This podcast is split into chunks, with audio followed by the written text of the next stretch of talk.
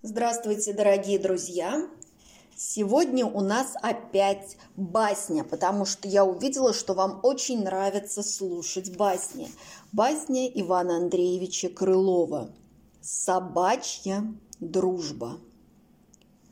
У кухни под окном на солнышке полкан с барбосом лежа грелись. Хоть у ворот перед двором пристойнее б стеречь им было дом. Но как они уж понаелись, и вежливые ж псы при том ни на кого не лают днем. Так рассуждать они пустились вдвоем о всякой всячине, о их собачьей службе, о худе, о добре и, наконец, о дружбе.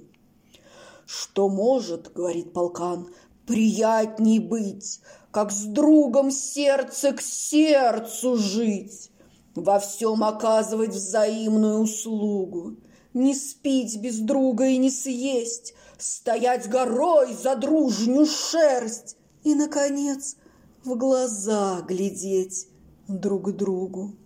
Чтоб только улучшить счастливый час, нельзя ли друга чем потешить, позабавить и в дружном счастье все свое блаженство ставить?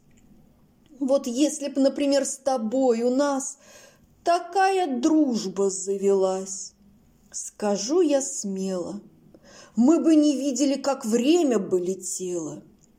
«А что же это дело?» – Барбос ответствует ему. «Давно, полканушка, мне больно самому, Что бывши одного двора с тобой собаки Мы дня не проживем без драки. И из чего?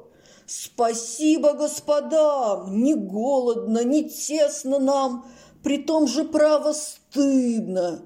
Пес, дружество слывет примером с давних дней, А дружбы между псов как будто меж людей почти совсем не видно. «Явим же в ней пример мы в наши времена!» – вскричал полкан. «Дай лапу!» «Вот она!» И новые друзья, ну обниматься, ну целоваться, не знают с радости кому и приравняться. Арест мой, мой Пилат, прочь свары, зависть, злость. Тут повар на беду из кухни кинул кость. Вот новые друзья к ней в запуски несутся – где делся и совет и лад? С Пиладом мой арест грызутся, Лишь только клочья вверх летят. На силу, наконец, их розлили водою. Свет полон дружбою такою. Про нынешних друзей Нельзя молвить, не греша, Что в дружбе все они едва ли не одинаки – послушать.